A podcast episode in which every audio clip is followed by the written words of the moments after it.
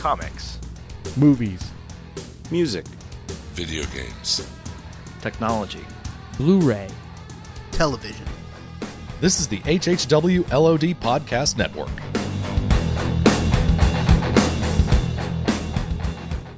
Today's podcast is brought to you by Audible.com. Get a free audiobook download at www.audibletrial.com slash outnowpodcast. Over 150,000 titles to choose from for your Android, iPhone, Kindle, or MP3 player. This week on Out Now with Aaron and Abe, we're talking Exodus, colon, Gods and Kings. Aaron, let my people go!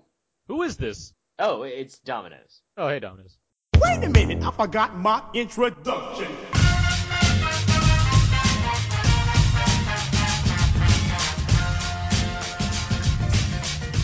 We are now recording, and this is Out Now with Aaron and Abe. I am Aaron, and as always, this is Abe! Hola, amigos. You're back.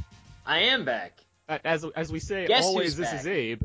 you were gone last week, but now you're back. Yeah, I'm back. Yeah, Okay, well, back again. um, Out Now is a film podcast. With Abe and I discussing new movies weekly. We cover some various movie topics, jump into a mostly spoiler-free review, then jump back into other fun movie topics. This is episode 174. That's a lot of that's a lot of episodes. I'm not gonna lie. I mean, it's a lot. I can't do the math right now, but it's a lot. what math would there be? I don't just adding it all together. Uh, Okay. and uh, this week we're talking about Exodus, colon, Gods and Kings, the latest from director Ridley Scott, starring Christian Bale as Batman Moses, himself. Batman Yep. himself, Christian Yep. Bale as Moses, and Joel Edgerton, the warrior himself, as, The warrior himself, right, right, yeah. And uh, joining us tonight from the podcast Film Spotting, the man who survived seven out of ten plagues, which ain't bad at all, Josh Larsen. Well, yes, it was quite a journey, but I did it. And uh, yeah, great to have you on, Josh. I, you I'd doing? be curious which ones he, he, he survived. We'll go. We'll get. We'll get to that. Oh, okay. We'll, all right. get to that. But how are you doing tonight, Josh? It's it's all a blur, trust me. yeah, Uh, thanks for having me on, guys. For sure. And uh, let's see, before we um before we get into the the main show here, we got some some announcement stuff. Um, just pretty much the same as always. iTunes iTunes reviews and ratings. It's good to get those. Helps out our show. Helps other people find our show. And I think we've been doing. We've been having a fun time the uh, this recent weeks of just having some looser shows and having some fun guests on and everything. So if you want to go to iTunes and give us a, maybe a star rating or a, send us a send us a, a little write up, you guys that are listening to the show weekly, uh, we'd be happy to have it and help out our show. Have you guys received any compliments there for paying such close attention to the punctuation of movie titles? Because I know that's what I've appreciated about your show lately.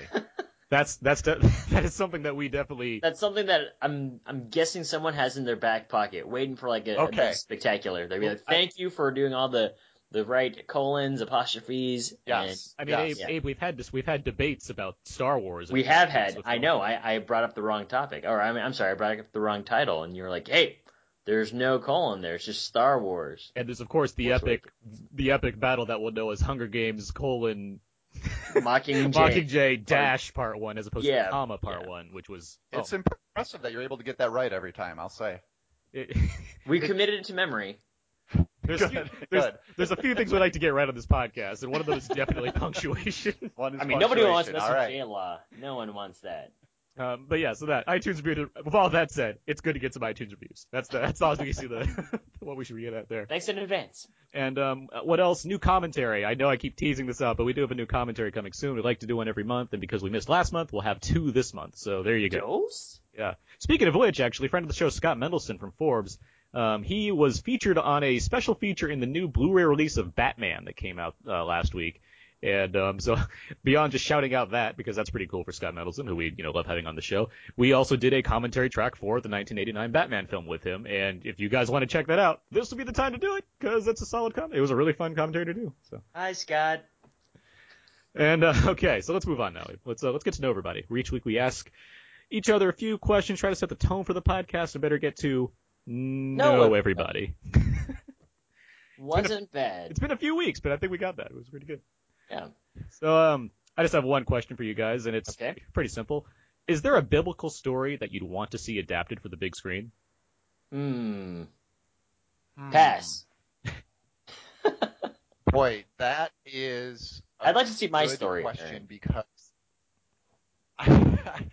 I wonder if it's just inherently difficult to do these in a way. And I'm coming at this from not having liked Noah this year and as we'll see soon, not being particularly high on Exodus either. And I just wonder if there's so much baggage with them, so much association, no matter what your background, but maybe particularly if you're raised on these stories, um, that just a movie version is never going to be able to be complete for you in some way.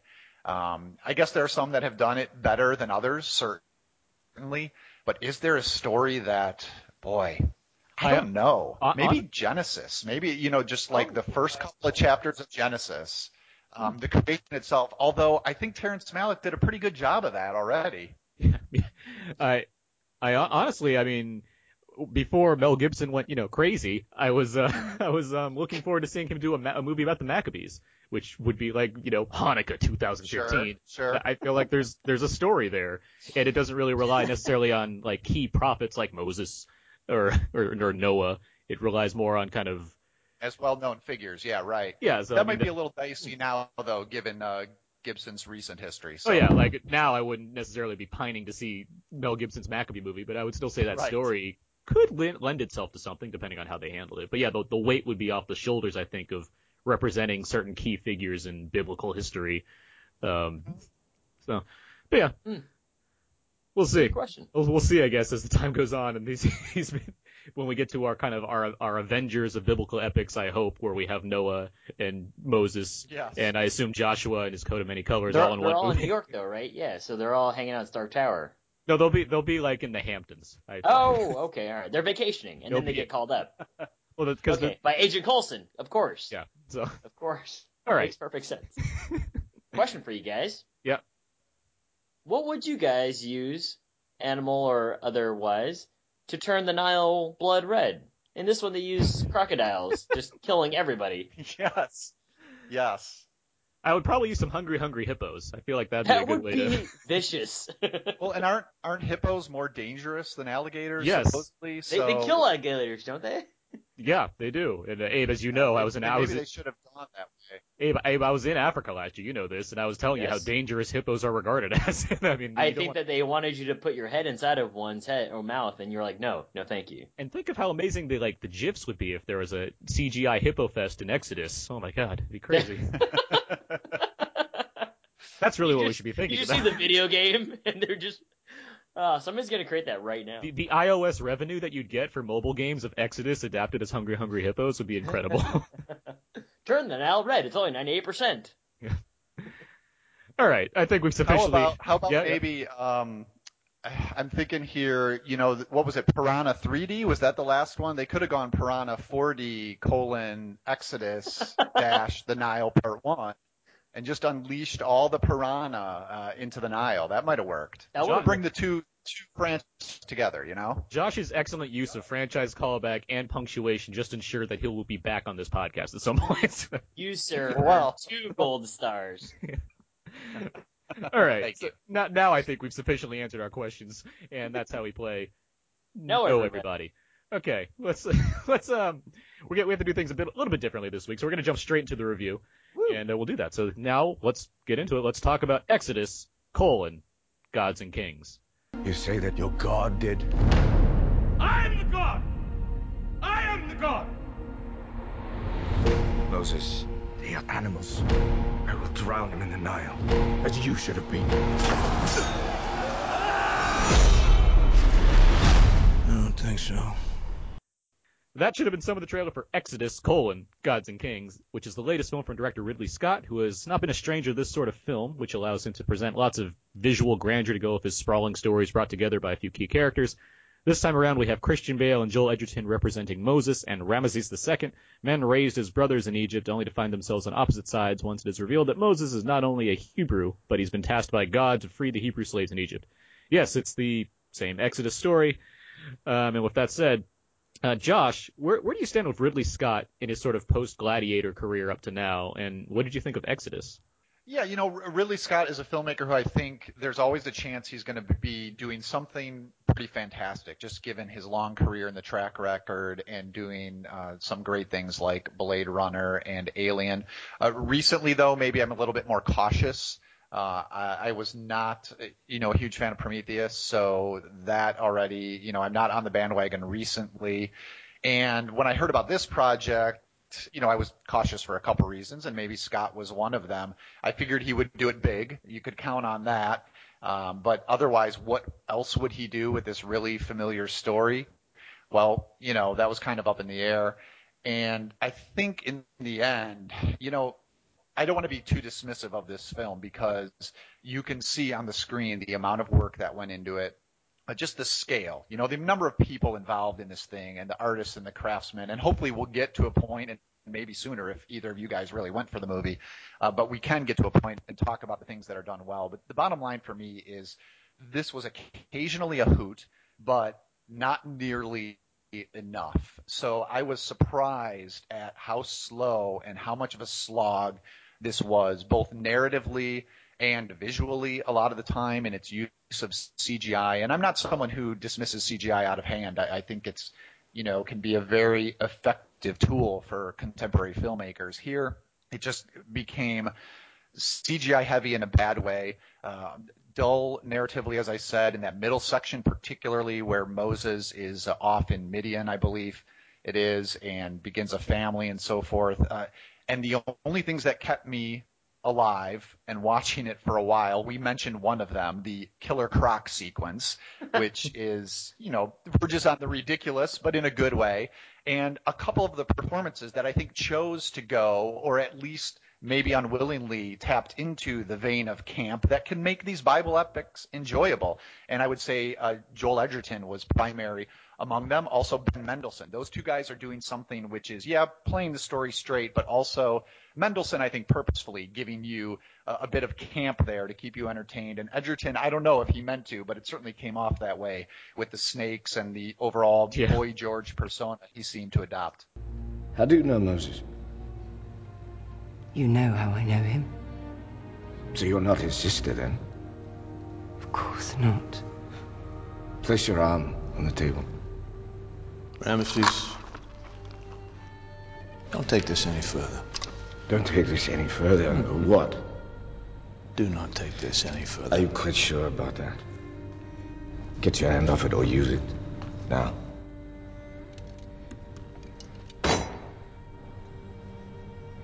Come on, proceed. Miriam, I'm going to ask you again, and if your answer is again no, I apologize for what happens next. Are you his sister? No. I'd say the same for Ewan Bremner in his small role as well. Oh yeah, he was he was the um like the priest, right? Yeah, like dictating how the plagues were happening. Yeah. Yeah. For sure. For sure, definitely. Yeah, th- so so you can see see what I mean like the, just kind of the what those performers were tapping into compared to the rest of the cast, I think, unless there's somebody else who struck you that way too. Um, it just kind of tap, tapped into the, the camp mode that was underlying this movie, but not enough for it to kind of be something that was fun in that way to watch. I mean, it was it was a real drag for me. I'll be honest uh, with you, and it, and it's what 240 something like It's that. it's, it's a good Uh, a for half. running Good time. two and a Yeah. half. 220, Yeah. 225. Yeah.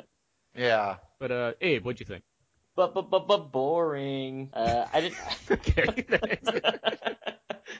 no, I thought the movie was quite Sounds like boring. we're- it, it's it's Yeah. it's one of those movies where uh, you can't really do anything to it, and I, I'm pretty sure that if you did something to it in terms of wow, now Moses has like dual wielding machine guns, it's like whoa, well, now you're just being a little bit over the top here. This is not how the story of Moses goes, and this is not how the Hebrews were freed from Egypt. Uh, so you can't really put it, your own spin on it per se. So the only things that you can really do are just keep it up with the times in terms of this is how the CGI looks, this is how you know the story might be told a little bit more, differently instead of like a beautiful full part. There was still some water, and then they still had to wade through it and whatever else.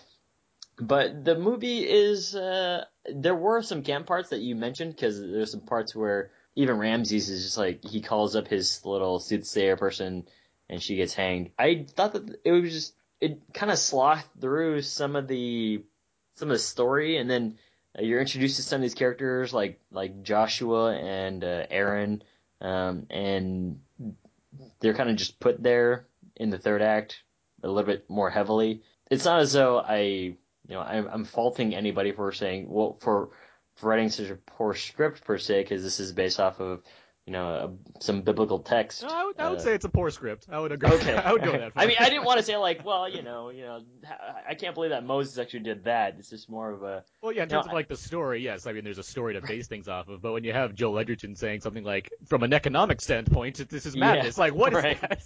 Yeah. So I well, mean, and I think you're, I think Abe, you're, you're touching on a certain predictability, which, okay, we know, we all know how the story goes, Exactly. right? Uh, so there's only so much maybe you can do, but I was surprised by that too, except for one element we'll get to, which I think was the best thing about the film, that you know is an, a different interpretation of the text.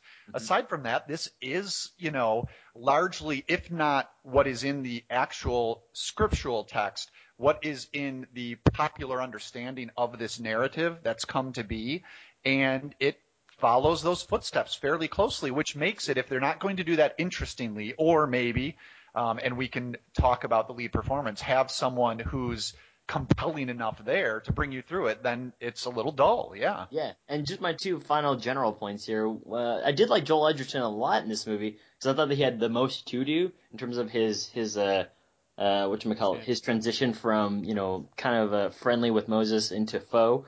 Uh, and then the other thing is in terms of like the whitewashing of the cast, which we talked about uh, on a new on a weekly roundup episode. It's really interesting that everyone has these accents, and then Sigourney Weaver shows up with like no accent.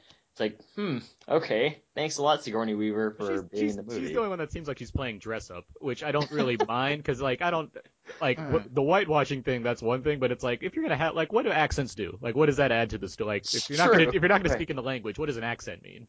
Like, That's true. know. Yeah, I mean, like no one here is speaking in whatever part of the world that There's plenty of other politics we can get into about kind of Yeah. having a white lead cast while all the slave characters and everyone Yeah. that's basically not royalty is of a of, of a non-white persuasion.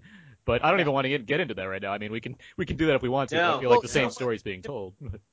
the thing that's interesting about that, Aaron, and, and I heard you guys talk about that on, uh, I don't know if it was your previous show or the one before that, and I was thinking about it in terms of this camp factor, and I think beyond the fact of, you know, if you have an objection to this being an all-white cast, that that is one element, and that's worth considering and, and talking about. But I think if you're going to go that route, you're almost courting the camp factor perhaps a little bit because then you have this issue of variety of accents and unnatural accents. And you have these people who, to some degree, just look out of place and, Yeah. in many cases, silly. Uh, and, and so I think there that's another. It's a little bit of a separate issue, but I think the whitewashing makes the camp factor a little bit higher.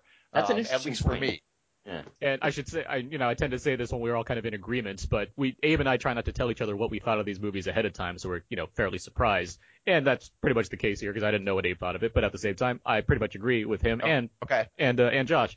Um, I I'm not a fan of this movie, which is a shame because I do I do think there there was a chance to do obviously not something different with the story because the story is what it is, but you know to have a have a kind of a different angle on it. And like for example, Ridley Scott's Robin Hood, a film that I also am not a huge fan of, it at least tried to do something with that story, where it, and that's not you know something set in stone necessarily in the same way that the Ten Commandments are.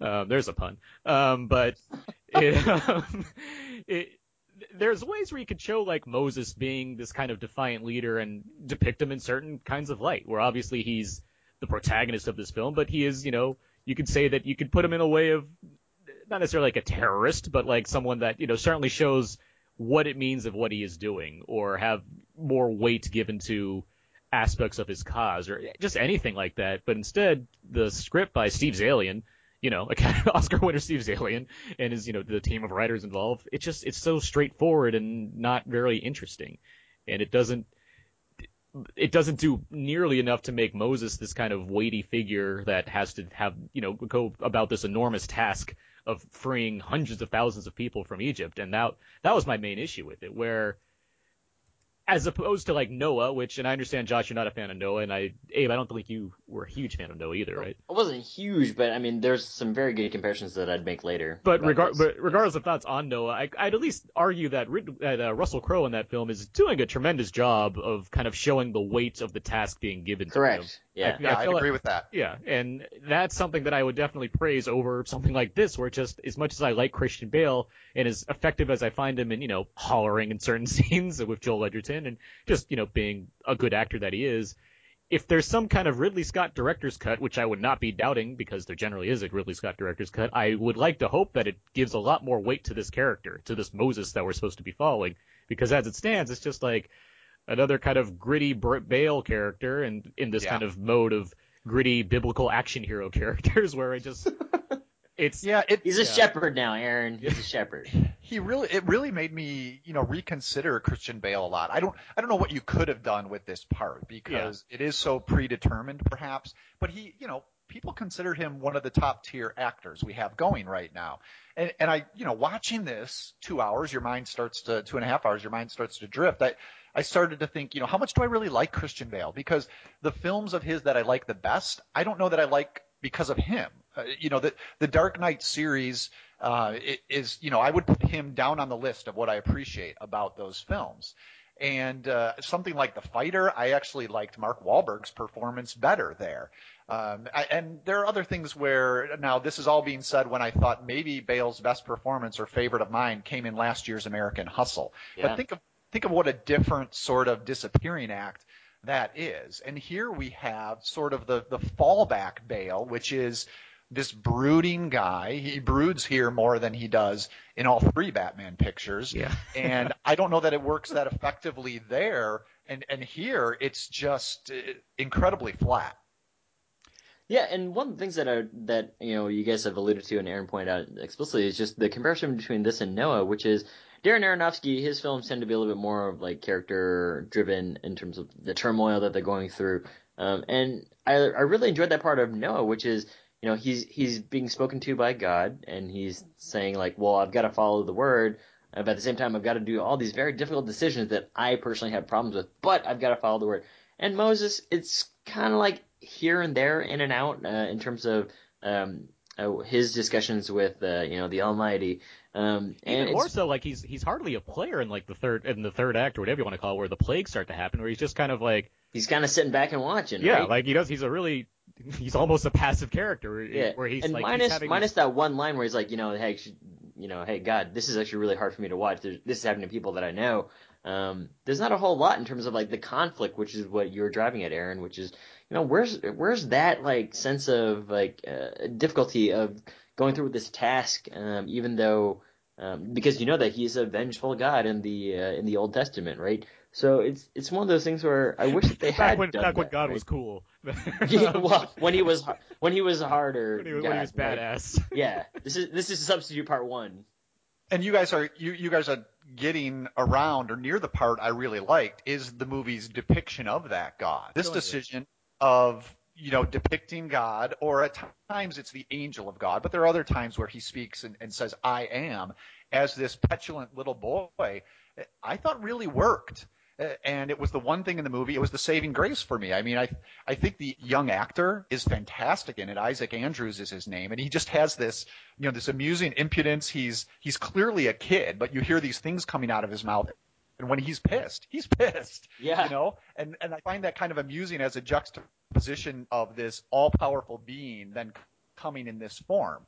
Um, so I really like that actually, and it's it's an example of where they were relatively true to the text, but decided to do something interesting by tweaking it just a bit. So, so the crocodiles, you know, beginning the the bloodbath in the River Nile is just kind of a silly way to do it to me.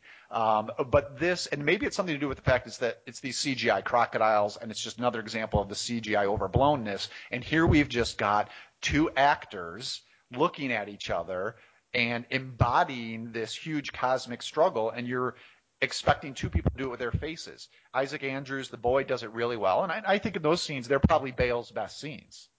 I would agree. And it's funny you bring up like the plagues, which I found to be entertaining just because of seeing plagues on the screen is like I haven't seen that before in a you know a modern kind of setting besides maybe what that Hilary Swank movie about plagues, but um which no one needs to remember ever. Hilary Swank movie. yeah, um, it's like the Revenant or something like that. There's a that. lot of that in, in a swamp. I think I saw that, I- but I I don't remember it all too well. It's like yeah, it's like at a swamp setting somewhere. But what what's what's neat about like because that it's it's it's like Ridley Scott trying to and you know his team and whatever trying to kind of find a find a a way of explaining plagues in a grounded sense to the extent that they can be, given that they're you know based out of God's power.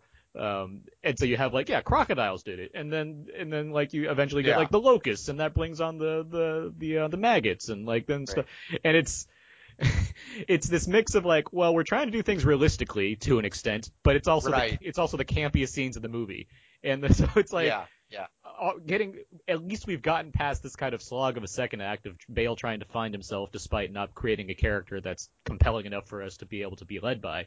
And then, then it gets into this, hey, look how funny we can be, even though it's not, you know, hitting us over the head with comedy, but like we can like be hilarious with Ewan Bremner trying to explain things Right. while at the same time grounding the plagues in some kind of reasonable reality, except when you get to like the death of the firstborn, 'cause it's just like, you know what, just a shadow, because we don't know what else we can do to make Yeah, that which is which is a you know, that, and that's fairly creepy and effective. I thought um, Yeah. when they when they get to the the death at the end, but in between there, I mean, you got the crocodiles in the shadow. It's all a blur to me. I mean, I, I don't think any of those really stand out as particularly. Um, you know, I can't remember. It, it just seems like this this rush of creepy crawlies and things falling from the air, and that that was it. This long sequence.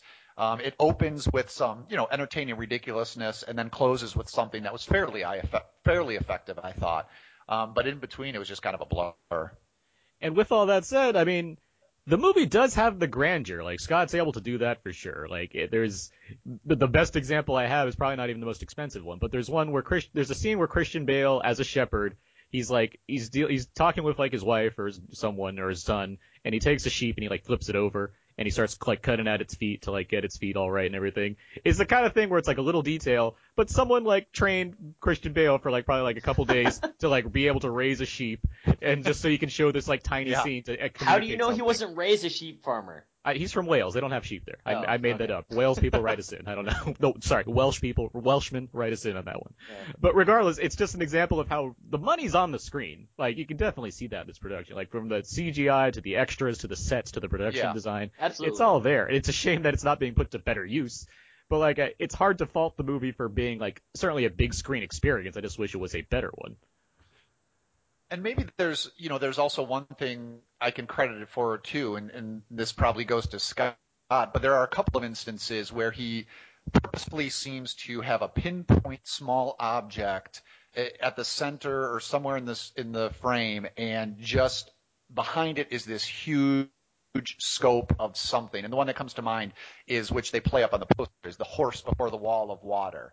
And that seems to be a recurring motif that, that I think is fairly effective use of the CGI to create that scope in the background and also just root whatever object it is he's focusing on in the middle to, to kind of give us a sense of the, again, the cosmic scale that this story is taking place on and sort of the power behind it and the people caught uh, as individuals in the middle. So I liked that decision, and I think that's more effective use of CGI sometimes than when you get these massive crowd scenes or massive army scenes coming together and, and you know don't do we get again here i saw the hobbit i think the day after this so i might be confused but isn't there the crashing two armies here as well Yeah, we get that. uh, that we've gotten Yeah, a lot of that. Because We if there's that- if you need to open up Exodus some way, it's by having a giant battle scene Ridley Scott style.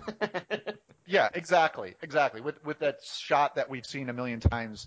So you know those kind of just cause my eyes to glaze over. But those few shots where he roots a small object against a large backdrop, I think were pretty effective. I would agree, and I'd even argue for the 3D in this film. Not that I needed to see Exodus Gods and Kings as a 3D Oh. feature, but it's like Really? I I'd argue that it's at least good. I, I'm not saying that I need this suite to be that way, or if you if you have to see it, see it in 3D. But I think Ridley Scott is a person that's cer- he's he's found a way to you to incorporate that element to the best of his abilities. I would say. Yeah, I guess I put Yeah. 3D in a in a couple in three categories. Probably is like it bettered the movie somehow. Coraline is always my go-to for that. I didn't notice it, so fine. You ripped me off. I had to pay a couple extra dollars. Or this was worse in 3D. And I guess this is probably on the line between the last two because at least you know it didn't darken the exterior scenes, but the 3D probably did make a lot of those nighttime ca- or palace scenes a little more dim than they needed to be. It's a very dour film overall. It is, yeah. Mhm. Um, And it's inter- it's um, interesting that this is the film in 3D. Like I saw Night at the Museum 3 this past week, and it's like if you had to think like offhand which movie you'd expect to be in 3D, you probably wouldn't pick Exodus between the two of those. Yet this is the one that is in 3D. It's like Yeah. why? Nobody wants to see a Tilda Hunt in 3D. Uh, What do you guys think of the side characters? Ben Kingsley, Aaron Paul, John Turturro. Aaron Boy. Paul has like what? What does he have to do in this movie? Yeah, he's. Yeah. They, they probably told them like, "Hey, we'll let you be in the movie, but you can only say two words, and none of them can be bitch or Mr. White." It's, And- yeah. And Turturro, I mean, he he should have been on the camp bandwagon, right? I mean, Yeah. all He should have. people. So Coach Billy I'm Sunday kind of- from He Got Game. I saw him come out, and I, you know, I it took me a second. I'm like, John Turturro, because I didn't know he was in it. Is it Neither John did Turturro? I said, no, that can't be. That is. Oh, this is going to be good. And instead, it was just dull. So it was kind of a disappointment for me. Abe goes to like he got game on so many things. like that's your Well, I reference. In terms of if you want the camp, yeah, you go to the you can go to uh, Transformers, but he's pretty campy I mean, in that, He Got Game. well, that- I mean, that's your like Spike Lee movie of choice for John That Turturro. one, is that one Got sticks in your mind, huh? But like, yeah, in terms of side character, like Aaron Paul, yeah, he does nothing. John Turturro is just kind of like, yeah, I'm the I'm playing like the, the wise father guy, and then I die. And uh, then Ben Ben Mendelsohn, he's having a lot of fun. It's funny. I just saw the movie uh, Starred Up, which I, know- I know you guys have talked about on Film Spotting quite a bit, actually, Josh. Yeah, great film. It is a great film, and he's excellent in it. And I'm watching him here, and it's like, wow, this yeah, this is the other end where it's like, well, he's smarmy viceroy guy. it's like, all right, He's just having fun here, right? yeah. And And, then and see, that yeah. helps because it, it lets us have a little bit of fun. What Uh, do, what doesn't help is having someone like Sigourney Weaver, where it's Yeah. like it's like why is what like the that like probably falls in the category of just it's just distracting, right? it is because it's Yeah. like it's not like the marketing's pushing her. It's not like she's on any poster. It's not like she plays a significant part in this movie. Yet it's like, did we we just we need another white actress? Like that's all that I get from this apparently because that's because it because it matches the It's closest. actually a plug for the future Avatar movies. This is actually a prequel to the or, Avatar. or like Ridley Scott was like, you know what? Sigourney has been in one of my movies for a while. Maybe I can get her back. get her back. Sneak Could be. preview for Alien Seven. But yeah, it's just yeah, you have all these supporting characters and they they don't amount to much. I I'm not even going to get to how Aaron, who is my namesake, is barely featured in this movie, despite how heavily of a presence he is a presence he is in the Exodus story. But um, I can understand the decision why because you're supposed to put everything on Christian Bale, so having having his Yeah. brother, who's you know known as the speak an orator, a speaker, having him take away a lot of what you know Moses is supposed to be doing in this movie. I, I can understand, from a cinematic standpoint, I can understand that. Yeah, and that's probably part of the decision too. Uh, one of you had mentioned, you know, how there isn't much conflict once the plagues are underway. That Moses is kind of on the sidelines. I think that's because they they totally get rid of the the section where Moses is called, but pushes back and, and says, you know, no, I, I'm not the right guy for this. You don't get that at all. Instead, which all ha- which all happens previous to the plagues, you know, in the text. So you they've kind of moved that into the plagues, where now Moses is is sort of um, you know questioning whether the plagues are the right strategy, right? He's he's the the military strategist that he wanted to do that. Um, and God has decided, no, we're going to work with these plagues. So there's a little bit of conflict there, but they've excised all of Moses' conflict earlier, which is when Aaron comes in as the speaker, as you said, Aaron. So, Yeah. so by deciding to cut him out there, it's almost like they also decide to cut out that um, that dilemma, that inner dilemma Moses has, and maybe missed an opportunity for for enriching that character a little bit earlier. Which again makes me wonder if there's some other cut of this movie that you know is longer, but maybe it's more sufficient. And I can't, I don't, I don't like assuming that that exists just because of the past Yeah, Ridley Scott. could be, though. But, uh, yeah, I, I feel like there's a chance that there probably is like more stuff with Bale in the desert before he kind of gets underway with shouting out orders to to Ramesses. But I don't, I don't know.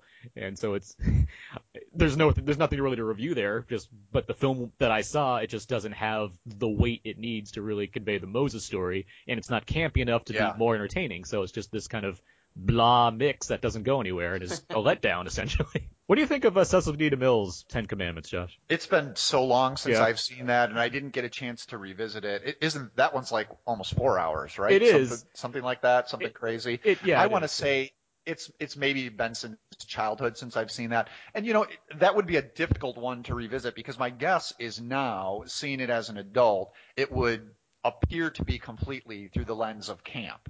And so then, you know, you ask, it has Charlton Heston for one thing. So then you ask yourself, you know, am I even giving this movie a fair shot? I don't know. And, and it kind of goes back to that opening question.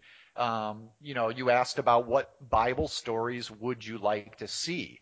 I mean, how do you do something like this that's going to resonate uh, as a true narrative and cast it in a way where it's not going to seem silly, where you have someone like Charlton Heston in a beard like that? You know, it, it's just it's a real tough call. It's a it's a high bar for a filmmaker to meet.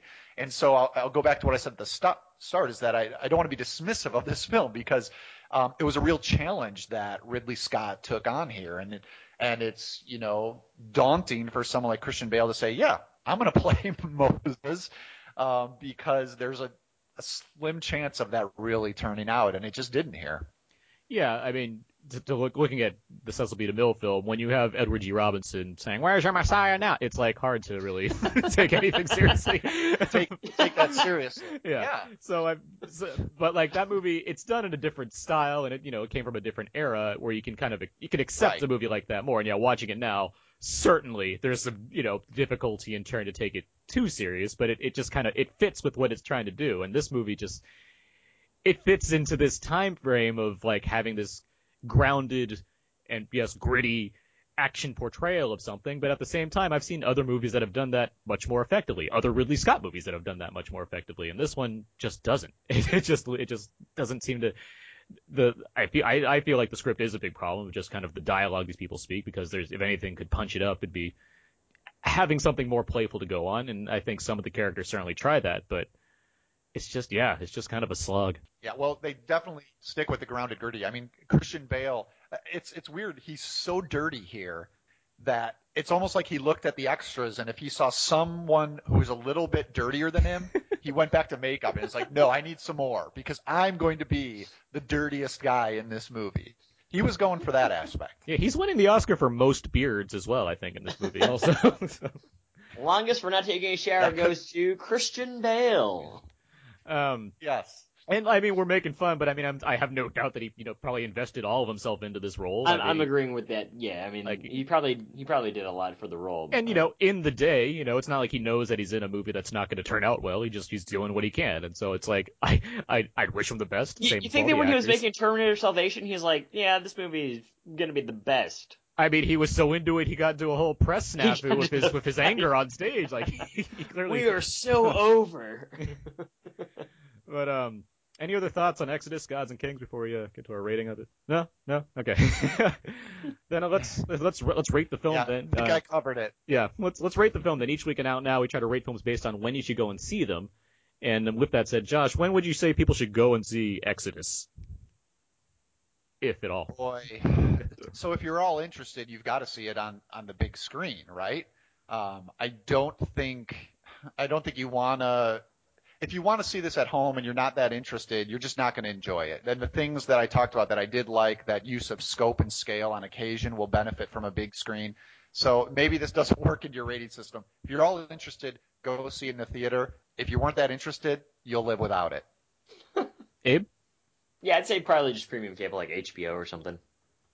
Yeah, I would say if you can get if you get a good setting to see this at home, that would be preferable because it's, hard to not recommend a movie like this with the scale that it has on the big screen, but it's just not really good. So I mean, it's it, it's a tricky it's a tricky balance there. So I would say yeah, wait till you get you know if you have a big screen to watch it on, yeah, you can check it out and see what you think. But for, yeah, it's just it's it's, it's somewhat of a letdown because I was I was pulling for it. I don't want I didn't want this not to be good, but at the same time, it just didn't work out. So that's mm. that's where it is. Um.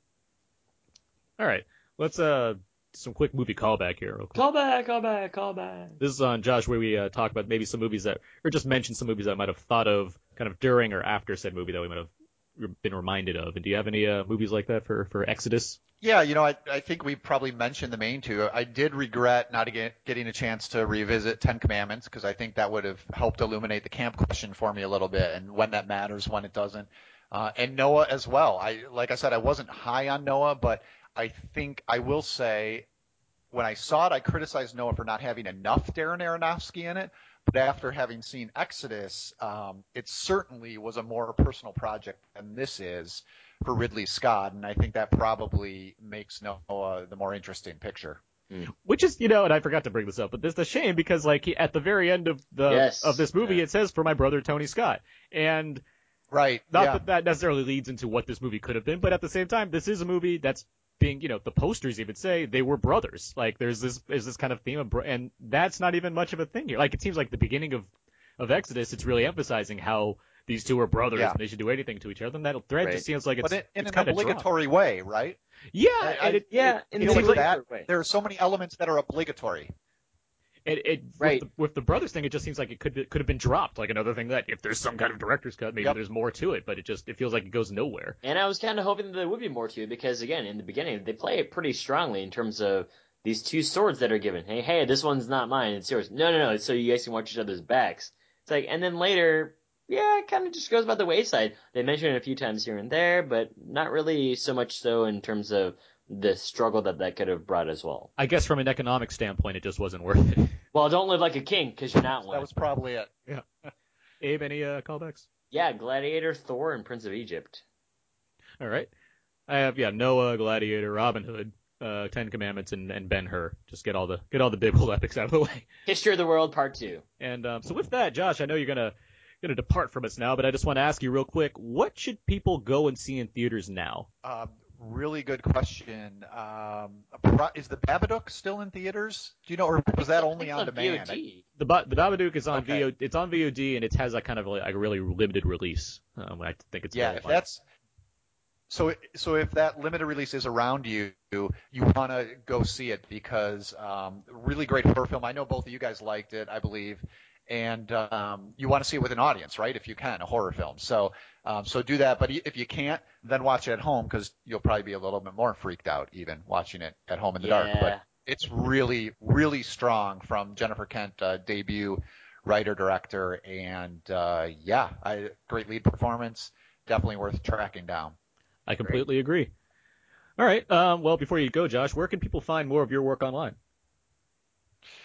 So film spotting is yeah available like you guys are on iTunes. That's the best way to download the podcast. Uh, filmspotting.net is the website, and uh, I do written reviews as well. That's at larsenonfilm.com. You can find me under Larsen on Film, you know, pretty much everywhere: Facebook, Twitter, Letterboxd. Uh, it's a lot of fun uh, talking to people on there. So just uh, look me up at any of those spots. Great. Awesome. All right. Well, Josh, thank you very much for uh, Thanks, Josh. lending us your time here to talk about Exodus. Yeah, thanks for having me, guys. Yeah, and I, and I hope we'll uh, have you back on at some point soon as well. Sounds good. Okay, so we're back, and uh, that was fun talking with Josh from Film Spotting over there. Thanks again to him for joining our show with us. And um, now, joining us all the way from sunny North Carolina, fresh out of a basket found in a river, it's Alan Aguilera. Well, hello. Alan, it's been a while. It's been been a a long time. It has been a while. I don't remember the last time I was on. Was it the Comic Con episodes? That was a while ago. I know for sure on those. I don't know if that may that might have been the last. No, well, We should spend, no, a it lot, was spend lots of time before that was on audio. Transformers. Transformers was before that. Yeah, no, no. I think Comic Con was the last thing it was on. We should spend lots of time letting the listeners listen to us think. I'm trying to figure that out. Right. Uh, yeah, I can't think of it. No, I don't see anything else where you would. No, I don't. I don't think so. Yeah, all right. Well, good to have you back.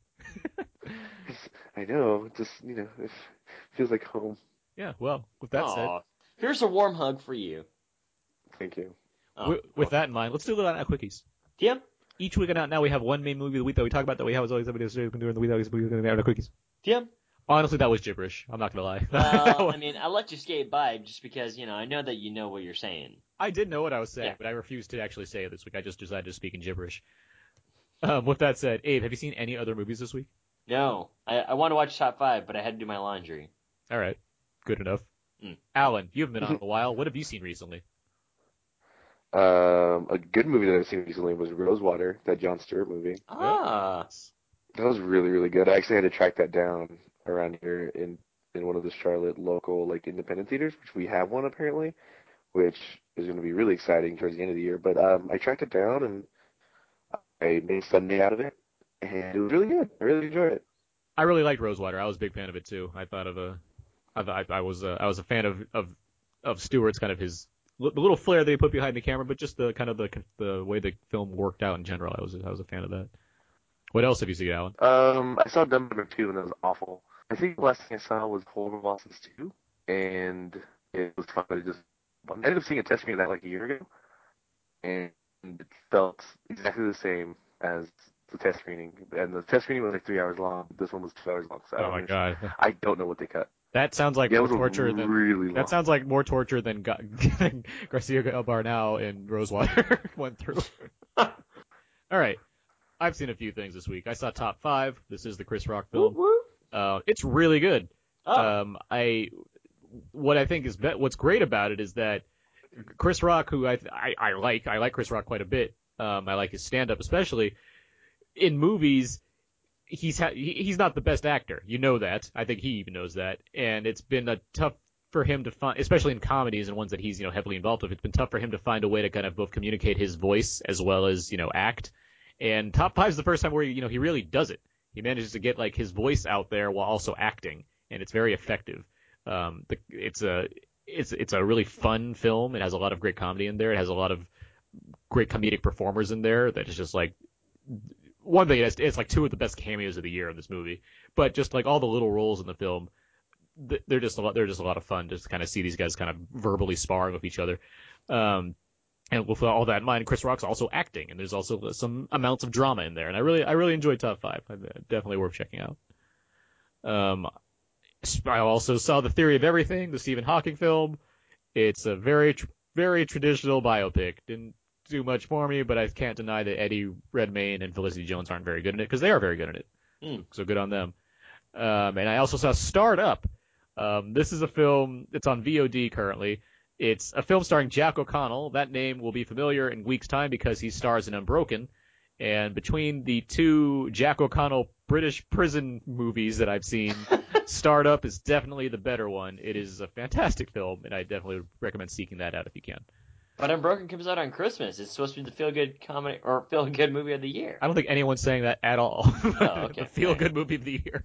um, we'll talk, we'll talk about Unbroken on another podcast, but Yeah. it's uh it's got things in it, that's for sure. Is Jack O'Connell a British? Oh, he is British. Yes, he is British. Okay. Yes, he's very American in Unbroken. Well, he's very Yeah. Italian American in Unbroken. Yeah, exactly. Right. Yeah. but Starred Up, he's very British, and the movie's very good. okay. Okay, so that's on quickies. TM.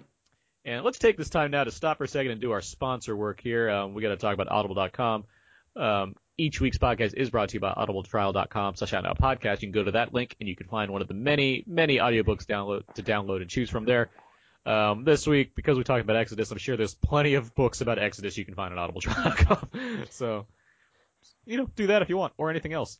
You can download, you can download a book for free using the the link that we give, we're giving out here, audibletrial.com slash podcast. You can find a book, download for free, check out the service. If you don't like the service, you can get rid of it, but you get to keep that book for free anyway. So, with all that said, be a winner. Read. Or listen. Yay. Audibletrial.com slash out podcast. Yay. So let's move on now, guys. Let's get to trailers. And um, I figured let's do a couple trailers this week because there's some, there's both of them are kind of fun because one has Genesis in the title, and that's you know the, the exact opposite of Exodus, and the other is uh has a lot of uh scope to it, just like Exodus. And uh, so let's start with that first one, Terminator Genisys. Obviously- Genesis. Not Genesis. Gen- Either way, yeah. Genesis. Plenty of ways to spell it. Only one way to spell it apparently, with a Y, as you'd assume. This is the latest entry in the Terminator franchise, which is like a sequel slash prequel slash reboot all in one because that's the kind of convenient package that you want to get. And it features, oh my god, it um, there's so much stuff. It has. Jason, Are you actually going to get through all of it? I will. It has Okay, Jason, it has alright. Jason Clarke as um as John Connor, who I like. I like that Jason Clarke. It has fan favorite Jai Courtney as Kyle Reese. it has Emilia Clarke from Game of Thrones as Sarah Connor. It has Matt Smith in some capacity. It has Lee Byung-hun as the T1000, and then you have Arnold Schwarzenegger as a Terminator. Um, the film apparently features kind of some rewriting of history that we know of in the Terminator franchise, and that's all I'll say right now, just because I want to stop talking about it and let somebody else go. So, Alan, what did you think of the trailer for Terminator Genisys? Um, it, I, I don't, yeah, like I'm gonna watch it, but I like Salvation had a great trailer. It was an awful Yeah, film. Yeah, I Like, agree. Salvation had one of the best trailers of the year, and then the movie came out and it wasn't wasn't good. The only best thing about that movie was the rant that Christian Bale had. So this film, um, like the scenes with Arnold it's kind of cool, but how how's he how's he aging? Like I don't get it. I think I think like Arnold explained it in some you know BS YouTube videos. Like, yeah, the Terminator skin ages, so you know, age. Sure. Okay, like Jason Clarke's in it, so I want to watch it because I watch every Jason Clarke movie that I've, I've noticed that I've gone to see every one of his movies. Um, it looks like a lot of fun, but still, I th- just call it a reboot. The- I, I'm fine with it if you want to call it that, like because it's not a sequel, because it's like uh, maybe an alternate dimension kind of thing, but still, it's just just, It's just it's call a it a reboot. it's a sidequel. oh, I like that. Can't they just say, listen, like they're gonna shove it down our throats anyway. It's just easier for it to go down. And I'm gonna watch it any. I don't. I'm just. I'm not gonna. I'm gonna go see it. I wa- I saw Dumb and Dumber 2. I'll see this. like I have no problem watching. Fair throwing enough. I, money w- at I it. wish people would make fun of you on your Facebook next year. Like, what? You saw Dumb and Dumber Two? You didn't see this? You jerk. Oh yeah, no, do it, do it, do it how you want because that movie was awful. Um, but I'll watch it. It's just out of all the other trailers that have come out the past month, this one is the most forgettable. But it's also the one that, compared to those EW photos that came out, Mer- do you, um, I don't like. Yeah, EW Entertain- Entertainment Weekly published some like photos from Terminator, like you know the kind of Just- like stand around the camera and take some pictures for us, and they're like awful. just the worst things ever. Um, I equated them to almost the first batch of X Men First Class photo uh, posters that came out. or like the um, what was it? The um, the Prometheus pictures that came out. Exactly. Like it just wow, whoever's like basically whoever's taking pictures for Entertainment Weekly is doing a terrible job. this is an awful job. This is an awful job. Guys, that's me. Abe, what did you think of the trailer for this movie? uh, I'm not the one that takes the photos for Entertainment Weekly, just to be clear. But I think whoever does that is for a Warner Brothers pictures because they always take pictures of terrible, terrible non Warner Brothers movies. Go ahead. uh, I'm actually kind of down with it. Um, Yeah? movie- yeah. Surprisingly, the trailer was. Um, well, I didn't like how they were going to send Kyle Reese back, and I was like, Jai Courtney is much too large to be Kyle Reese. And Like, Emilia I- Clarke's much too small to be Sarah Connor. To be Sarah- yeah. But then when when they when they were going through with it, and they're like, oh, well, it's just kind of a spin on the uh, the the original Terminator, and he's going back in time, and now Sarah Connor knows that he's going back through time. And so I, I just thought, well, maybe I'll just wash my hands of that, and I'll just go along with this one to see where it takes me. I hope that I'm not sorely disappointed, which I I have I have some money in that pile too. But for the most part, I was thinking, hmm, I'm kind of interested to see where this movie is going to take things. Uh, in terms of like reboot, side side quote, which I love. Good job by you, Aaron. 300 Rise of an Empire inspired that one. Side quote. It's like, hmm, I wonder if this would be something that they would uh, continue on doing. But uh, yeah, I'm kind of I'm kind of on, on kind of on board here. I saw a trailer this week, like a fan made trailer for Suicide Squad. That's the upcoming David Ayer film where it has Harley Quinn and Joker, and a lot of DC comic villains. And it was like it combined a lot of elements from other trailers featuring those actors that are lined up, which includes, you know, Jared Leto is going to be the Joker and Will Smith's going to be Deadshot and all those things. I saw a trailer like that, and it was really it was well done, and I liked seeing like how they incorporated different movies all into one. This is what that trailer feels like. It feels like it it, feel, it feels like a fan made trailer of taking these actors and like from other movies that they've done similar things in and putting it all into one thing. And while this is, you know, an obviously a very good version of that because it's, you know, actually real, it Yeah. just it just means nothing to me. And it's weird because I was supporting the idea of having another Terminator film where I didn't like Salvation. I like 3 a lot. Like Terminator 2 obviously is my it's just one of my favorite movies ever. It's great. And Terminator 3 is a movie where I walked in knowing that it wasn't going to be as good as 2 because, you know, I'm a reasonable human being and have those kind of expectations. Right. Um, so, but like Terminator Salvation was one where it's like I was excited for that as well because at the time Bale was, you know, Bale. You know, he's Christian Bale. He's doing it all right. And, um, he had a cool idea going. McG could maybe do something out of that. Abe, I He know, didn't. had different, yeah. Um, Yeah. and it, and yeah, the trailer was excellent in that movie. But yeah, it was a, it was it was my biggest disappointment of that year as far as movies went. Um, and so now it's like, all right, well, we're doing this again, I guess. I like this cast. These pictures are pretty awkward. At, at least the trailer will come out and prove us all wrong because it's clearly going to be something special. And I just got nothing from this. I really, I didn't care. I didn't care about anything I saw, which is a shame because I do like everybody involved and I like seeing Schwarzenegger back in this role. And I even like the ideas it presents of how to use Terminators in this kind of modern CGI world. Somehow, seeing Arnold jump from a helicopter into another helicopter did not excite me in the way that the trailer wanted me to be excited about it, which is a damn shame. Um, Arnold looks so old. I got arthritis from that scene. I do agree that the the aging Terminator thing kind of throws me off a bit. Not a bit, a lot. I mean, like, he explain, how even does explains it in, like that doesn't bother me at all. Like he, he even explains it like in the second in the second one at some point. He's like, "Are we, you know, we bleed like in you know age and stuff. Like it's not out of the realm of possibility. It's you know Arnold being old, But- so you have to kind of accept that that's gonna be the case, I guess. Yeah. But I, I feel like the second the second Emilia Clarke pulled up as Sarah Connor and it's like if you want to live, it just lost me. I was like, I don't care. Oh yeah, that was awful. I and I, I hope there's better takes of that or something. And as much as I like Emilia Clarke on Game of Thrones, I just Laura Linda Hamilton, like she's she like the change that you see her go through between one and two, it's there. And just seeing like you know petite brunette girl pull up in a car and just say a famous line, it's like that's not Sarah Connor. That's just That's someone not the play. way things work. That's Deathly Hallows Part Two all over again. Someone playing dress up at the end to make themselves seem older. That's what I see in that movie. Um, so I just I I want it, and like it's directed by Alan Taylor, who's who works on Game of Thrones obviously, and directed Thor: The Dark World. Um, I wish him the best. What was anything like Thor: the Dark World? It'll look pretty, but you won't make it lick a sense. for sure. It's coming from like it's coming from uh, what Annapurna Pictures, like you know. I like Oh. I like the films of Annapurna Pictures. Same here. Um, so you know, everything says that it, I want it to be good, and I do. I hope that the movie's better than. I hope it's a reverse of Salvation, where I get an awful trailer but a great movie. I hope that's the case. But yeah, just seeing the initial stuff here, I was wasn't huge on it. wasn't huge on it. But it, I it, it it it does have to do with Salvation. Really did burn me out on this franchise, guys. Like I really, it, that movie just really worked me out. It's I mean, I keep forgetting that movie kind of exists actually. Like, Oh no, I it doesn't own really it as a up- reminder. It doesn't really. Never it doesn't really come up whenever I think of the Terminator movies. Yeah. Well, with all that distressing stuff said, Terminator Genisys.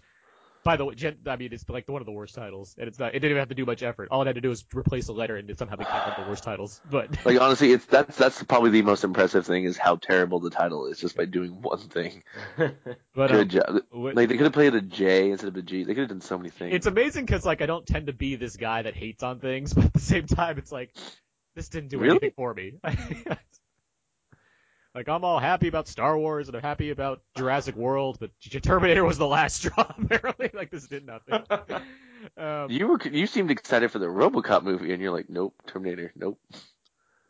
you're- You weren't. I don't remember. No, if yeah, I were. wasn't excited. You're right about Yeah, that. I don't think anybody was. Basically, basically robot movies. it's really hit or miss. yeah, anti. Yeah. Anyway, Terminator Genisys comes out July 1st, 2015. So there you go. Next trailer here, we have the latest from the greatest himself. That's right. um, Wayne, the D is silent The Rock Johnson, has a new film called San Andreas, which is not an adaptation of the video game GTA San He's not Andreas. CJ. But how many stoners are gonna go see that movie because they think it is? They'd be they'd be very convincing. They'd be, but they'd be quite disappointed. No, instead this is a this is a almost a Roland Emmerich knockoff, which involves the San Andreas fault line finally creating this giant, devastating earthquake where Dwayne Johnson is like a helicopter pilot, I guess, from the trailer. I- yeah. And He I is whatever he wants to be. and if I had to take a guess based on how these kind of disaster movies work, he's trying to get back to his daughter before she gets succumbed to by an earthquake. Um, I would agree. but with all that in mind, it's directed by Brad Peyton, who did the um, the um, Journey to the Center of the Earth film, and um, Which also had Dwayne Johnson. Yes, it did. The second one, yeah, Journey Two, and yeah, it's uh, a big earthquake disaster film. Uh, with that said, Abe, what do you think of this trailer? Paul Giamatti's in this movie. Yeah, giving and, some words. Uh, and I thought, why would he be in this movie? I like you, Paul. Like, you know, maybe, maybe the movie's gonna be fun. It sound it looks like a giant cliche of all the movie disaster movies that we've seen in the past. So am I excited for it? No, but I, I really want to know why Paul Giamatti's in this movie and why his agent's not like, hey, Paul, you know, I could probably get you something else. He he was he was sure. Granted, he was Mr. Claus himself and Fred Claus, but you know, it kind of makes me wonder, like Paul. Hmm, okay. Alan, what do you think of this trailer? Uh, it's Tectonic Plates versus The Rock. I'm gonna go watch it. I just want him to punch like the fault line. That's all I want in this movie. Just bam, take it. Um, it looks like a lot of fun. I mean, I want to go see it because The Rock's in it, and I guess he has movies. Um, I don't. It, okay, like I was watching it, going, huh? Like when I was like in junior high, like sixth grade, I had Dante's Peak and Volcano and Twister and all these other movies, and I feel like this is hardly identified that- any of the highlights from that era. but okay. No, but like let me l- watch. But you, those kind of movies, the kind of B movie, but like big scale, kind of Yeah, yeah. just fun movies, like a twelve year old kid's gonna love. I feel like this movie's gonna be that for them. Like Okay. a twelve year old kid's gonna go see this movie and just think it's like the greatest thing in the world because they were really bummed out about Into the Storm and they thought that was gonna be great.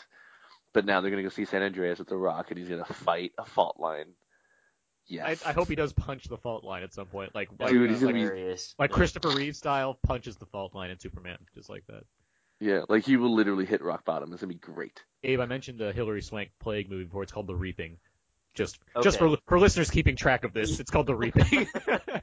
um, Even I forgot about that, but yes, okay. Well, it's be- I mentioned that because that per, that person that screen wrote that film is one of the screenwriters on San Andreas. It all connects. Um, This Mhm. movie's in 3D, by the way. I should mention that too. Um, What do you think, Aaron? I like this trailer.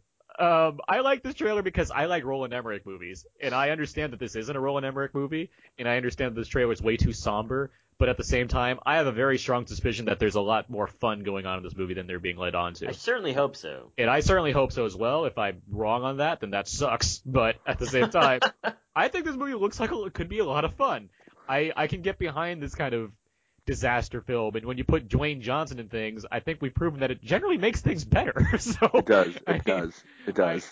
I, it also has uh, Carla Gugino, who I am a big fan of. It has hmm Alexandra Daddario, who was on True Detective and suddenly became a hit thing for everybody.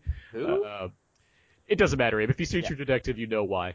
Um, okay. but yeah, and yeah, Paul Giamatti and various other people. It just like I, I, I wanted to embrace that kind of old school disaster movie kind of, you know, um, like Poseidon Adventure, Earthquake, Earthquake, obviously. Um, you know, those kind Towering of Towering Inferno. Inferno. Yes, I mean, the, and you know, Airport or Airplane. Poseidon with Kurt Russell. Just, nah, not that. That's Um, a terrible Yeah, but I, I really hope it embraces that kind of campy spirit, and in the, and I mean that in the way where it doesn't need to be like over the top. Actually, it could be because I don't mind that either. but if it, if if it can give me the kind of entertainment that something like 2012 gives me, then I'd be very that because I love 2012. I don't love Dude, 2012 was a great I movie. like 2012 a lot. I think it's a, I think it has the exact kind of fun that you want to have with that. If there's a movie called 2012 about the end of the world, I don't need, I don't know why having John Cusack driving Luma around isn't supposed to be fun. So I can only hope I still think that 2012 was a remake of Day After Tomorrow, and it was so much better. I can agree with that. There's less wolves. Uh, Yeah. but San Andreas hits theaters May 29th, 2015. On I assume on June 1st it will be, or May 31st is when Jose will be on to talk about this film with us. Yes. so, all right. I want it to be good. I do. If there's like terrible jokes about, you know, like Los Angeles or fault lines or WrestleMania, that'd be great. Also, by the way, Alan, your WrestleMania photos were excellent. Oh, my Monday Night Your, Raw ones? your throwback, yeah.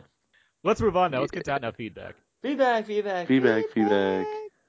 This is where we go over some of the various questions and answers that were on our Facebook page, facebook.com slash out now podcast. And we had a few questions here and we got a few uh, other things here. So let's get to it, Abe.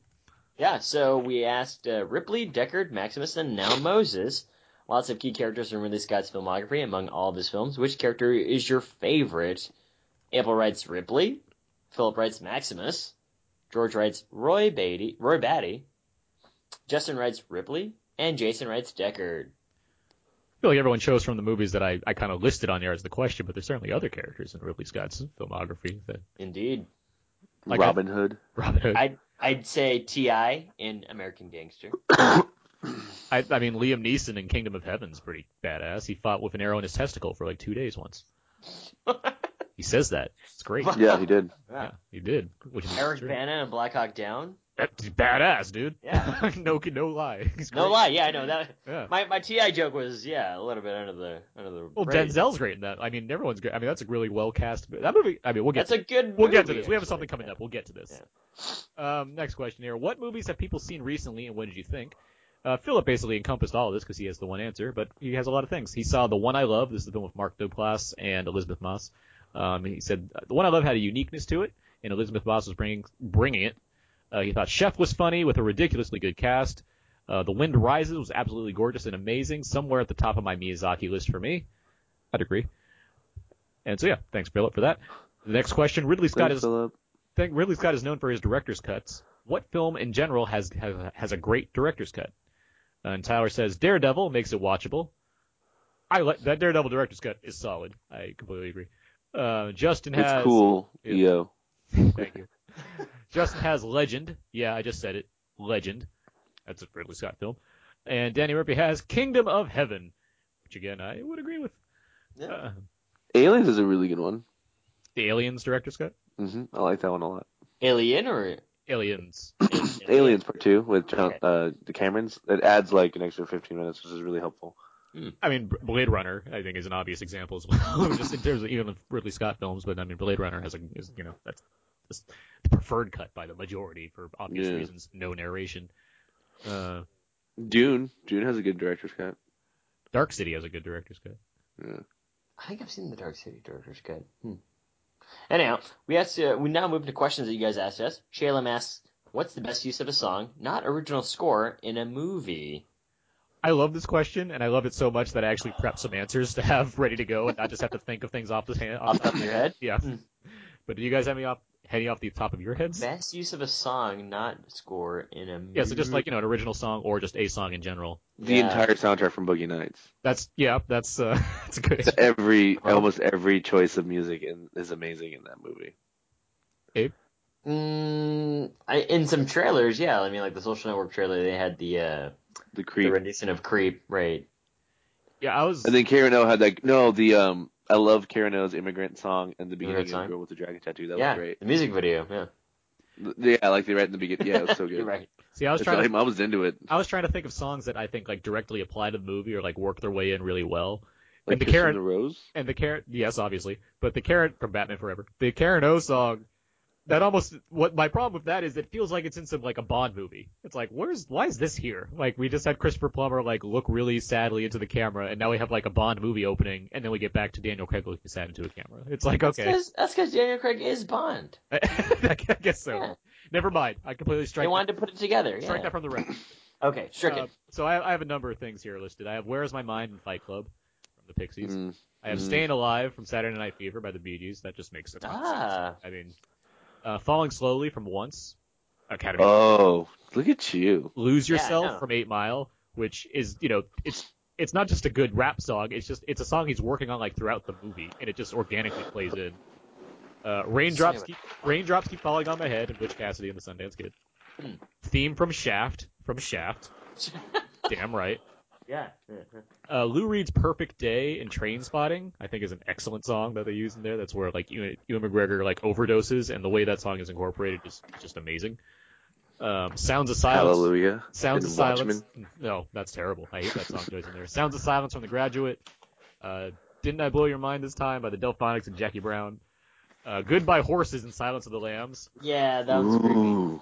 You're And that's, good. that one's always associated with that scene now. hmm Uh, the, the Ride of the Valkyries and the, the End by the Doors and Apocalypse Now are just both like great choices. Um, Stuck in the Middle of You in in Reservoir Dogs. Oh yeah. And then just Scorsese in general just knows how to use pop songs like in all of his movies. So That's true. Yeah.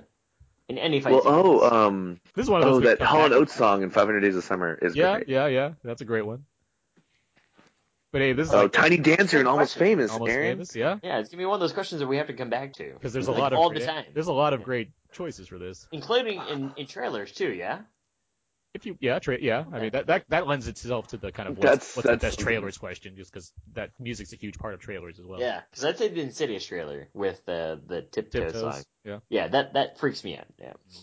Even like 2001, like it's not a song, it's more of you know a piece of classical music. But 2001, I mean that music is you know iconic. so there's Yeah. there's a lot to work with. But yeah, I, I was going with a lot of ones that is I could think of quickly and seem to really kind of fit, not just like as a good song that happens to be in a movie, but just ones that fit into the movie itself.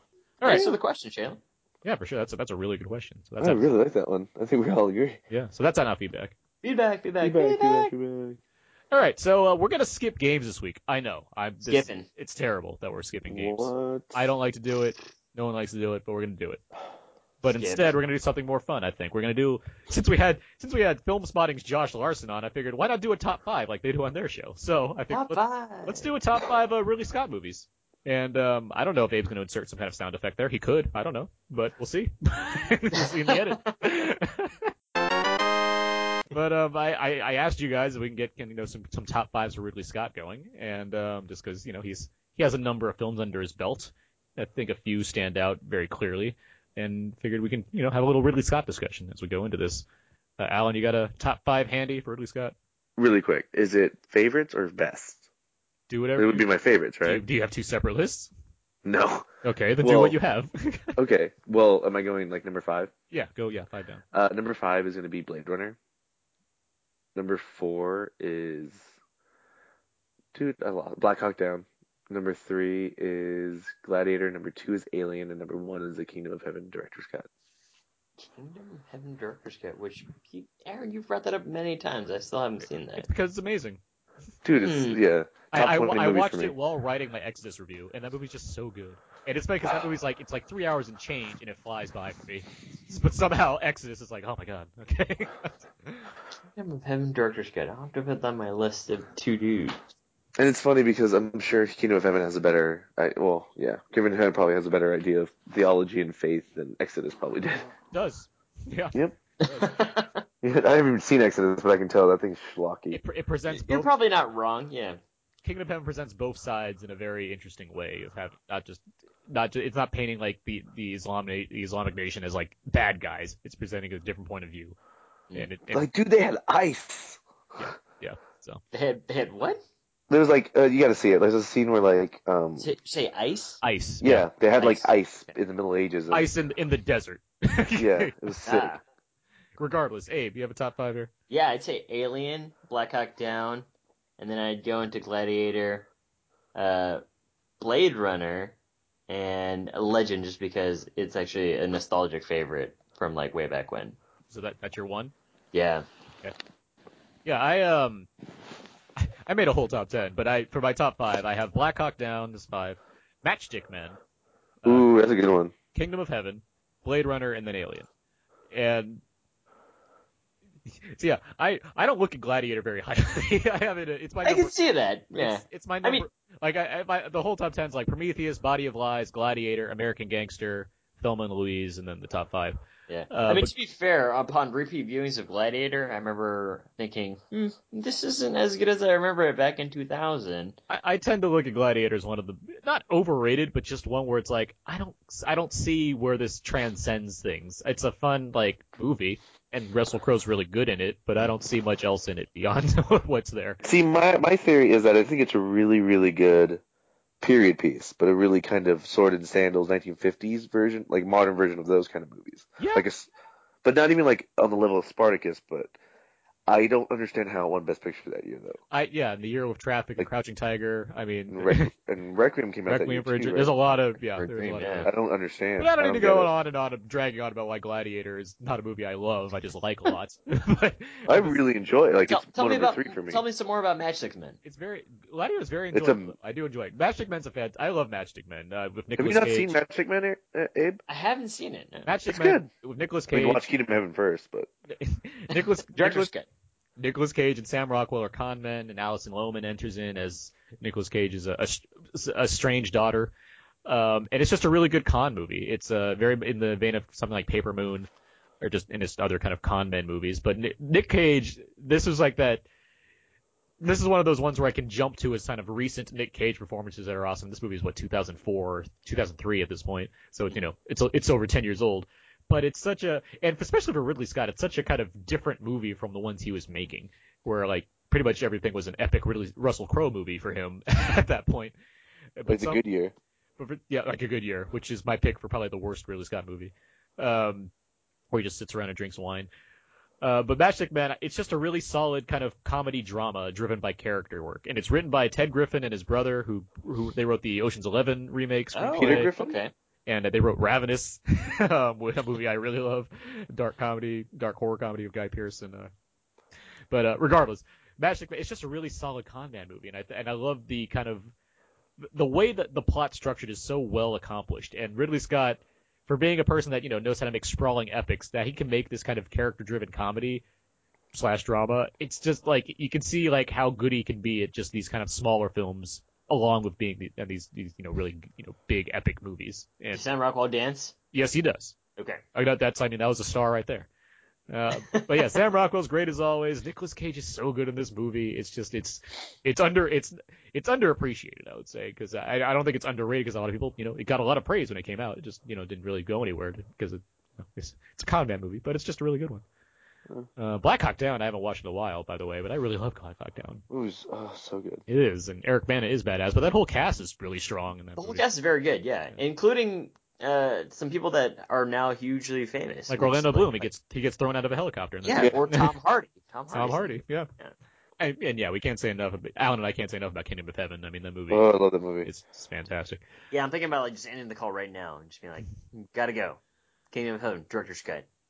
I haven't seen The Duelist, Ridley Scott's first film, which I like feel I feel bad about at this point because I really want to, but I but I, I haven't seen it. I put it very high on my Netflix queue, so hopefully I get it soon. But I've been wanting to see The Duelist for like the longest time. His first film before Alien, uh, with Harvey Keitel and uh, and, uh, and Keith Carradine. Um, I didn't see Blade Runner for the first time until like three years ago. Really? I just every time I tried to watch it, I always fell asleep. it's so I just fair called because it that, that, Blade movie, Nap.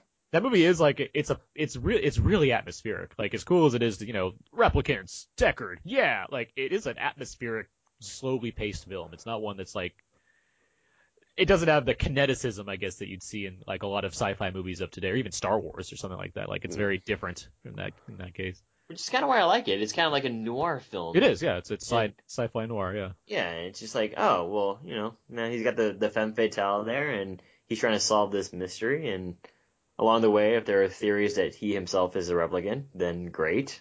But other than, other than that, it was pretty neat, just the way that uh, I saw the future.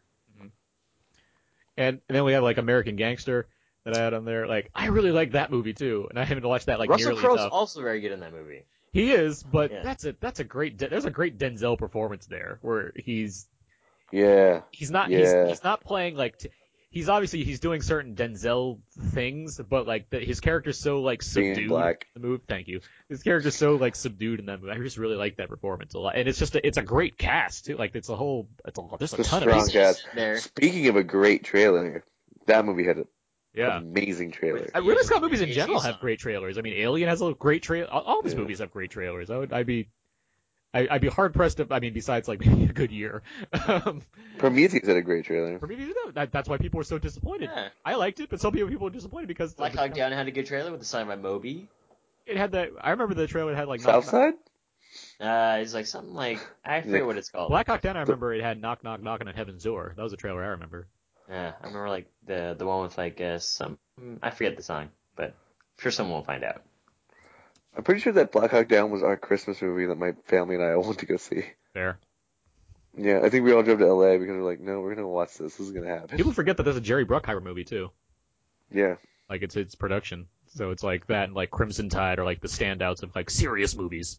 Crimson Tide, not nuclear war, nuclear holocaust. what? I like Armageddon. Shut up. Uh, I mean, that's it what sounds kind of of like, parts of it, it, sounds, yeah. it sounds like kind of like real real life drama, type, like not like not like Bad Boys or something like this, you know, out there kind of action, more of like driven in a a realistic kind of way. You have movies like Like Con Air. like Con Air, exactly. That's what I was getting to. Gotcha. That was the ultimate in all this. Yeah. I mentioned some other ones, Thelma and Louise, another one where I, I, I think it's a really great movie. I think it stands up very well, and I think it's, you know, it's it's Susan Sarandon and uh, Geena Davis. It's a very far cry from you know other movies that Ridley Scott has done, but it's a it's a it's a really beyond just knowing that movie for you know the things that it's known for. Brad Pitt was hot in it, and they drove off at the end. Like it's just a really solid character movie. I think if you look at Ridley Scott's film history, Yeah. it's varied. It's It so is. all over the place, and there's a lot of movies like, oh yeah, he did White Squall. I forgot about that. But I think he. It's weird because not a lot of his movies are great, but he has good movies and he has some great movies, but he also has some clunkers. It, yeah, because like you look at you look at his filmography and like it's the '90s where you really see him get caught up in kind of nothing films, where like he starts Yeah. out really strong, obviously, because he has I mean the Duelist is well regarded, but then you get Alien, which is you know a classic, and you get Blade Runner, which is you know a classic, and then you get some like Rant, you get Legend, which is like well he already did sci-fi, so let's see him do fantasy. Fantasy. Yeah. But like his whole '80s period with like Black Rain as well, like they're just like very atmospheric movies. They're not like Yeah. horrible, but they're just like you they, you you see the times in them, and then you get to the '90s, And like Thelma and Louise is like a, the obvious like highlight there, but like throughout it's like 1492, the Columbus movie. That's like, well, Yeah. White Squall is like that exists. G.I. Jane. G.I. Jane is like, eh. And then, then you get to Gladiator, and that's where he kind of has this kind of set, his second or third wind of like his career, and he's and he does movies like that. I'll skip over Hannibal. We don't need to talk about that ever. But he has like Black Hawk Down. I mentioned Matchstick Men, but Kingdom of Heaven. Mhm. I mean, he whatever kind of renaissance he had as a director. Like it's there's it's it's neat. We're like yeah, not all of them are great films necessarily, but he's he's he's he's he has very kind of he has a mixed filmography, but the ones that are good are really good. I would say. Yeah. I I'm do just- like I do like Body of Lies quite a bit, by the way. I think that's a good solid. Is that the I didn't one hate. I didn't hate it. That's the one with DiCaprio and Russell Crowe. Yeah. I still haven't seen the counselor though. Yeah, yeah. Yeah, yeah, you don't need to. Abe, Abe, that was Abe's pick for like worst movie last year. I'm Does it? I'm not a fan of The Counselor. I wish I was, given all the good stuff, all the good people involved in it. But yeah, it's not a. It's it's like some sort of cheap knockoff of Traffic and some terrible movies. It, it's not very good. I It's don't just think you it's it's a like, need to mess. see it, Alan. It's a it's a Yeah. mess. I'm not. I'm not. I'm not rushing out to go see it. Okay. Like if I really wanted to see something, I would have saw it already. Unless it's TV stuff. I Oh, just yeah, like Dumb and. Dumber too, or Horrible Bosses twice. I can't. ugh. He's got to do what he's got to do, man. He's trying to make friends oh. in North Carolina, all right? Oh, by the way, making friends as a 30 year old man is not a thing that I'm good at. Maybe you should have more candy in your hands when you do it. That's creepy. Let's move on from this topic into something else. Let's get to Out Now presents What's Out Now. These are new movies. I was like, I paused for a second thinking, is there a theme? yeah, this? no, there, there's no there's no There's gesture no that I jingle. do. Okay, Yeah. good. This is where we talk about new movies coming out on, or just mention movies that are coming out on Blu-ray, DVD, or streaming this week, and we have a host of things happening here. The first up is The Maze Runner, which Abe and I actually liked more than we thought we would. Yeah, it's actually very It's interesting. pretty solid. Yeah. Uh, then we have Teenage Mutant Ninja Turtles. Aaron was higher on it than I was. I think it's watchable. I don't think it's amazing. Although we had a live show that day. That was a good. show. That was a good episode. Yeah. Yeah. Check that episode out. uh, this is where I leave you. This was the film with Jason Bateman, Tina Fey, Adam Oh. Driver, Corey Stoll, Jane Fonda. It was a big cast. A, and a lot of Jewish jokes. Yeah, and it's just a nothing movie. Gotcha. Uh, the Skeleton Twins. Very good movie. You Yeah. should you should watch go you should go watch that movie. Yeah, really solid. I just wrote my Blu-ray review of it on whysoblu.com actually. Uh, Magic in the Moonlight. This is the Woody Allen film that came out this year. Is that the strong one or is that not the strong one? What's the strong one? I can't remember. Maybe maybe oh, did This he have two this year? No, he just had one, and this was Okay. Colin Firth and Emma Stone, and I was not a big fan of it. Uh, kind of peaks early. Um, Pride.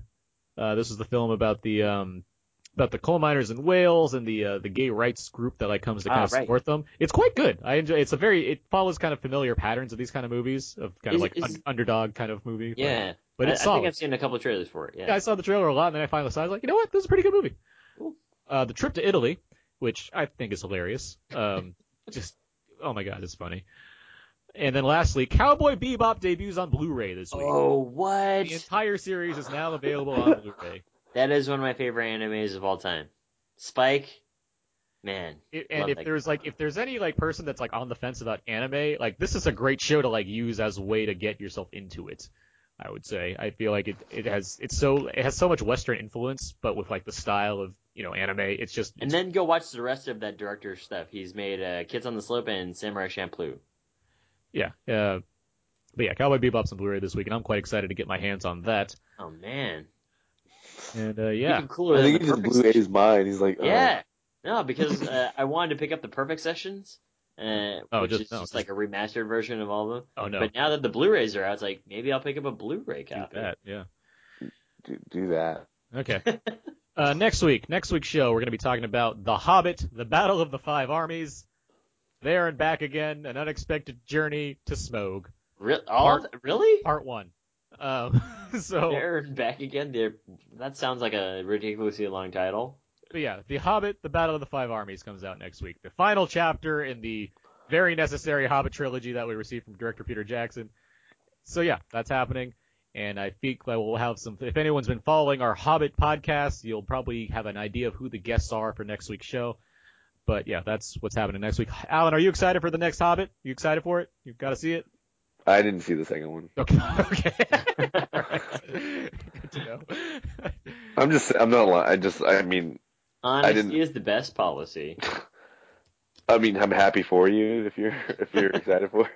I'll watch it maybe when I can get a full day off of something. I don't know. I Just I didn't want to spend six hours in a theater. It's the optimism from Josh Larsen that's only matched by the pessimism of Alan Aguilera that King's people watching this show. I'd say. I, I, yeah, it's weird. Every like I think every time I tune, in, I I come in on the show more and more like jaded or just yeah, I guess whatever. Like my first the first episode was I was like so excited. Now it's like yeah, that's cool. Yeah. All right. Well, with all that said, before we wrap up, I'm going to ask you, Alan, what should people go and see in theaters right now, and what do you plan to see next? Uh, I really want like Christmas just looks awesome because I'm really excited for uh, the interview, and I'm just it, so excited for Into the Woods. Like more than I should be as a straight man, I'm way too excited for Into the Woods. uh, and I also really want to see Inherent Vice whenever I get a chance to. If someone's gonna go and see a movie right now, go see Rosewater or go see any independent film that you can go see instead of like Exodus or any of these other schlocky films that are coming out. Just watch a movie that watch a movie where a director legitimately invests his time and effort into something. And then go see the interview or Into the Woods on Christmas. All right. Okay. Perfect, perfect segue there. Abe, If you still can, try and check out John Wick. I still see it I playing. love how much you love John Wick. That makes me so happy. I haven't seen that yet. oh, Alan, Alan. It, Do I? Do I? You dig it. great- You would dig yeah, it. you had a great point about you know go see movies where directors give a crap. But John Yeah. Wick's so fun. First, look, first the director like you know Abe, put a lot of effort in. Abe, I can give you some of that. Abe, you, you say that, but they did. What's cool about John Wick is that it's directed by stuntmen, and so they Oh, they Oh, they, they they know. I mean, I wouldn't say the action's as great as like The Raid, for example, but I mean they know what works on film and how to put things together, which I think is why that movie connects as well as it does yeah. as far as an action movie goes. So if you still Is still it more of a direct? go see, Is, is the director more of like show up with the dialogue, let's blow things up? Eventually, but I Right. but, but with that said, Keanu Reeves is really solid in the movie. so it's, I love Keanu Reeves, and I think like- he's only had like two bad movies. out either. Like the, the action scenes aren't like super drawn out, and the the kill scenes aren't really drawn out. It's just more like Keanu Reeves to get down to business. yeah. Um, See, what I want to do one day is take the day off and watch The Equalizer, A Walk Among Tombstones, and John Wick all in one day. You've said the correct You're order. go From, watch you, the you said- you've said the correct order from least to greatest of those movies, by the way. Yeah. okay. That's what I want to do. Yeah. That's what I've heard. So I want to do like all three of those in one day, wearing like car- cargo shorts, a bandana, a wife beater, and drinking beer. Do And that the- that's my day. Do that the day before you see Take Three. no. Tekken three. And next, what I want to see is uh, hopefully top five. Yeah, I would. You know, that's my movie to say go see. Top five is what I'd say people should go see now. And yeah, I'm gonna see The Hobbit next. That's the uh, that's on the, that's on the cards. Hobbit. Oh, here, here's the question: Have you seen The Hobbit yet, or no? Uh, no, I'm seeing it next. No, I, well, I didn't know if like you got a No, I have not. 'Cause- I've, I didn't have a screening for it. No. Because my my que- I just I don't know if I should just do I need to watch part two? I mean, if you're mm. gonna like, why see the why see the third one if you're not gonna see the second? yeah, Because I want to see the Battle of the Five Armies. See the second one. It has Big Dragon in it. Dragons are cool. That's Yeah. but the dragon doesn't like do anything until part three, right? No. well, he does some cool stuff. He there. does a lot He more says stuff in part two He's than my part. favorite part about part two. There you go. That's a good way to put it. Okay. Is there like a highlight reel on YouTube? Probably. I'll just buy. I'll buy the Blu-ray. I'll just. I'll just go buy it. And then return it and say that it was defective. Because it's yeah. There's it's, there's there's garbage on this. I just I'm not like I couldn't finish like I fell asleep in the first one and I was sober. And I don't fall asleep in movies. And then I tried watching it again. I fell asleep in a different part of the movie. So that's going to do it for this week's episode Sorry. of Out Now and You can find more of my work on my personal blog, thecodeofzeke.com, where you can find all my written movie reviews, as well as at whysoblu.com for all my Blu-ray reviews. You can also find me on Twitter at AaronsPS4. Abe? You can find more fun stuff at walrusmoose.blogspot.com and twitter.com slash walrusmoose. Hashtag, I forget what the, I forget what the hashtag was earlier. That was a long hashtag. Yeah. Alan, Pizza. are you around anywhere? Um, just follow me on Twitter at Mr. Aldo Rayne, M R A L D O R A Y N E, or you can uh, do my Instagram, which is A L D O R A Y N E, Aldo Rayne. Um, and then I'll post, I'll post and retweet anything that I'm on or that I do, because yeah, I'll post it that way. If not, Nice. most of my Instagram's pretty funny, I assume. You're gonna you're gonna chuckle. Like I post once or twice a day. You get a nice little chuckle out of it. You can find all the other episodes of Out Now There and Name on iTunes and at Stitcher, as well as at hhwld.com. That is the podcast network that hosts our show, along with other fun shows about comics and TV and games and stuff like that. You can find our episodes over at outnow.podomatic.com as well as soundcloud.com slash outnowpodcast. Feel free to email us at outnowpodcast at gmail.com. Let us know your thoughts on Exodus, colon, Gods and Kings, and other such things that we've talked about recently. Interact with us over at facebook.com slash outnowpodcast or tweet at us at twitter.com slash outnow underscore podcast. Yeah. Of course, you can follow us on Tumblr, outnowpodcast.tumblr.com, and feel free to send us a voicemail at 972-798-3830. You can let us know your thoughts in an audible form, and we can possibly listen to you on the uh, Yeah, on the on the, you. on the show. All right, Alan, thanks for joining us. You're welcome. Well, let me just let me just reiterate. I Yeah. probably fell asleep during The Hobbit because I was in really comfy chairs, but the movie movie's really long. I just, I don't. it's not that I don't like the movies. I just didn't. I just don't know. I just, they, I have no interest because I love the Lord of the Rings movies so much. I just have no interest in watching a really short story stretched out into three movies. This is true. I would agree That's- with you. I that's it. thought, It's I just thought like- it'd be better as two movies, but or uh, you know, there's one really strong one. But either way, I'm just I want to reiterate. I don't want to I don't want to offend any Middle Earth lovers. I do love Middle Earth. I just it's just hard for me to wrap my head around it. I'm just stubborn. great. Okay, sorry. Yeah. Thanks for, Thank you, Alan. Anyway. thanks for your continual attempts to derail the show. no, no, no. It's, I'm glad. I'm Just edit that glad, out. Very glad to have you on here. Very glad to have you on, Alan. It's great. Thanks, I'm so sorry. I apologize. It's, it's, it's fine. Um, but yeah, uh, that's gonna do it for this week's episode. We'll be back next week talking about The Hobbit. Uh, and it's not like it's not like I've been a huge fan of these movies, Alan. So don't worry. Like I'm not. Okay. Yeah. It's been a lot of varied voices. Yeah. Um, but we'll see. We'll see. We'll see how it is on this, this finale. Uh, but with that said, that's gonna do it. So until next time, so long. And goodbye. Exodus.